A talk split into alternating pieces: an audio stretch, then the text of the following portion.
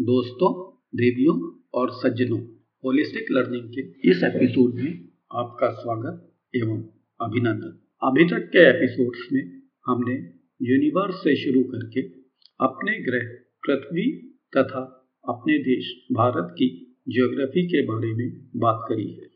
इसके दो उद्देश्य थे। पहला ये कि मेरे विचार से न केवल पृथ्वी पर जीवन की उत्पत्ति, बल्कि प्रत्येक व्यक्ति समाज या राष्ट्र की आज जो भी पहचान है, उसके मूल में यह भूगोल यानी कि ज्योग्राफी ही है। सभ्यताओं के विकास से लेकर आज तक जो भी भौतिक प्रगति हुई है, उन सब के मूल में भी ज्योग्राफी ही रही है। जैसे कि लोहा या कपड़ा तो वहीं बनना शुरू हुआ, जहाँ इनकी खदानें थी या कपास की खेती होती थी। टेक्नोलॉजी की खोज भी इन्हीं जरूरतों के अनुसार होती रही। दूसरा उद्देश्य था अपने अस्तित्व की पहचान करना। दोस्तों, विचार करके देखिए कि इस असीम यूनिवर्स में पृथ्वी का ही अस्तित्व एक धूल के कण जितना भी नहीं है तो फिर हमारा अपने अस्तित्व क्या है? कितना है?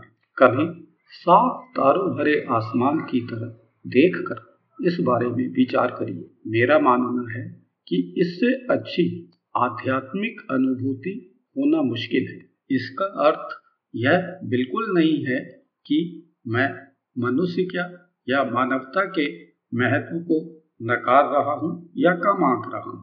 कुछ भी हो, आखिर हम ज्ञात ब्रह्मांड के अकेले विचारशील प्राणी हैं। आज तक मनुष्य ने अपने बहुत ही छोटे सफ़र में जितना विकास किया है, वह आश्चर्यजनक है। छोटे सफ़र से मेरा क्या आशय है, इसको एक उदाहरण या समानता के द्वारा बताना चाहूँगा। हमारी पृथ्वी का जन्म अब से करीब 4.5 बिलियन ईयर्स पहले हुआ था। समझने की आसानी के लिए यदि इन 4.5 बिलियन ईयर्स को एक साल मान ले तो मनुष्य को अस्तित्व में आए हुए ही अभी करीब पंद्रह मिनट हुए तथा सभ्यताओं का विकास तो सिर्फ़ पाँच मिनट पहले शुरू हुआ। तकनीकी युग की शुरुआत हुए तो अभी सिर्फ़ सात सेकंड ही हुए अब विचार करिए कि इतने छोटे कालखंड में ही मनुष्य पेड़ से उतरकर अंतरिक्ष की यात्रा तक पहुँच गया है। है ना आश्चर्यजनक? मनुष्य या मानवता में असीम संभावनाएँ छुपी हैं। अच्छी भी और विनाशकारी भी। पृथ्वी ग्रह से संबंधित एपिसोड में हमने बात करी थी कि पृथ्वी ग्रह का जीवन अभी करीब फाइव बिलियन ईयर्स और बाकी है, जो कि सूर्य के साथ साथ ही समाप्त हो। पर वो पृथ्वी ग्रह की बात थी, मनुष्य मानवता की नहीं।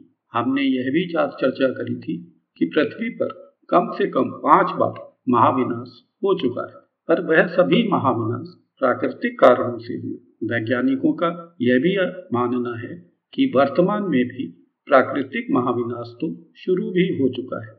इसके अलावा पहली बार मनुष्य स्वयं इस पोजीशन में पहुँच चुका है कि अपना विनाश वह खुद भी कर सकता है। मानवता का पूरा इतिहास, युद्धों का इतिहास है।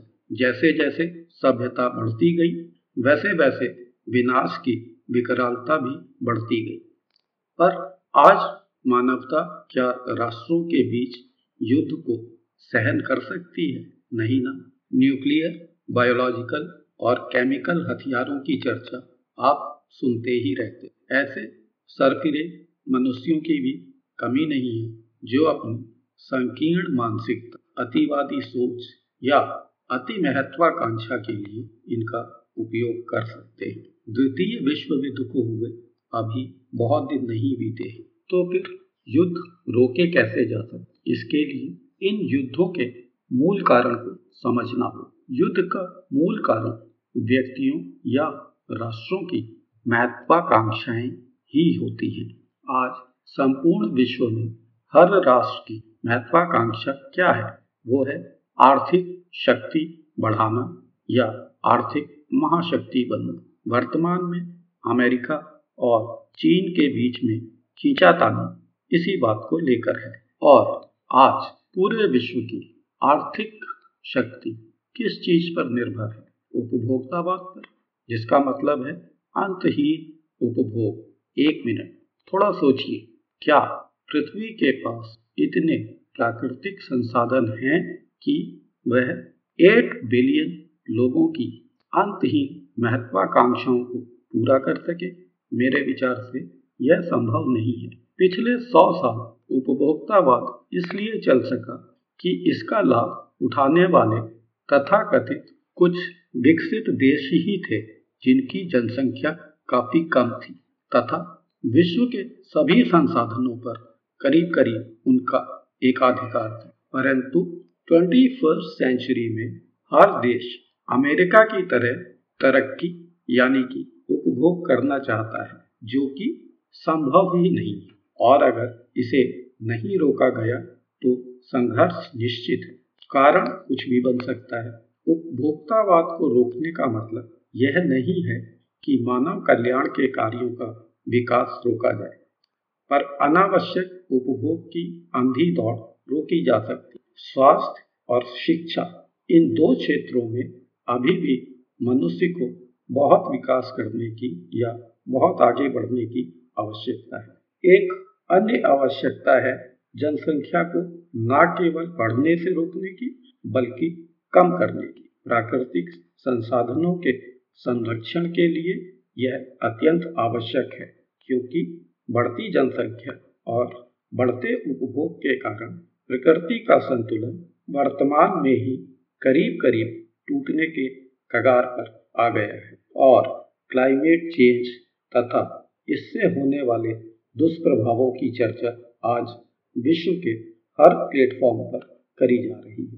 अपने देश भारत की बात करें तो सिर्फ़ इतना समझना काफ़ी है कि हमारे पास विश्व की 2.4 परसेंट ज़मीन और 4 परसेंट जल की उपलब्धता है, परंतु हमारे देश में विश्व की लगभग 18.5 परसेंट जनसंख्या निवास कर इसके बाद जनसंख्या नियंत्रण के लिए किसी अन्य तर्क की आवश्यकता मेरे विचार से नहीं रह जाती। हमारी सभी मूल समस्याओं, चाहे गरीबी हो या बेरोजगारी, इन सब का मुख्य कारण यह विशाल जनसंख्या ही है।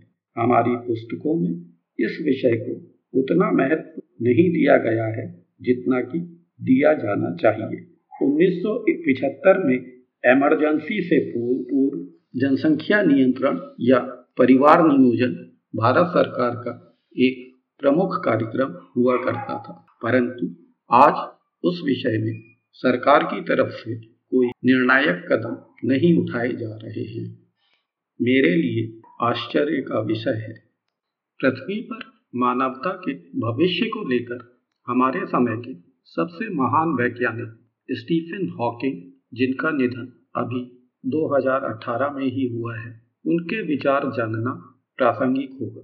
स्टीफन हॉकिंग के अनुसार, पृथ्वी पर मानवता का विनाश अगले कुछ सौ या कुछ हज़ार साल में ही होने की संभावना बहुत ज़्यादा है।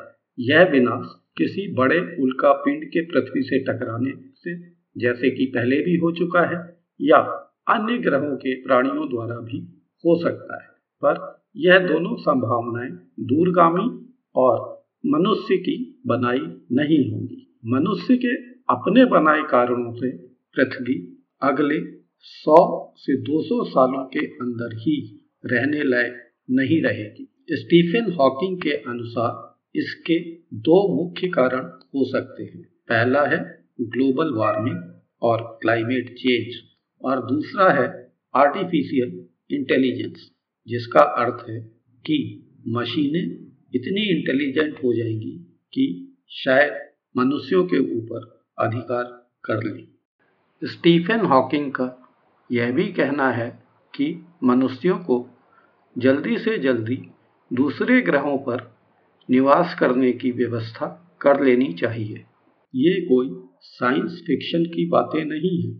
टेस्ला कंपनी के मालिक एलॉन मस्क ने तो इस दिशा में प्रयास भी शुरू कर दिए हैं। उनका स्पेस एक्स प्रोग्राम का लक्ष्य है कि 2035 तक मंगल ग्रह पर मनुष्यों के लिए बस्तियों का निर्माण करा जा सके। अंत में, दोस्तों, यदि आप ईश्वर में विश्वास रखते हैं तो एक बार उससे पूछिए कि क्या उसने अपनी सर्वश्रेष्ठ कृति इसलिए बनाई कि वह बहुत छोटे समय में ही स्वयं अपना विनाश कर ले? और यदि आप ईश्वर में विश्वास नहीं रखते रेशनलिस्ट हैं तो स्वयं से ये प्रश्न पूछिए कि क्या मनुष्य सभ्यता के शीर्ष पर इसलिए पहुँचा है कि बहुत छोटे समय में ही स्वयं को नष्ट कर ले इससे ज़्यादा समय तो डायनासोर इस पृथ्वी पर राज्य कर रहे थे।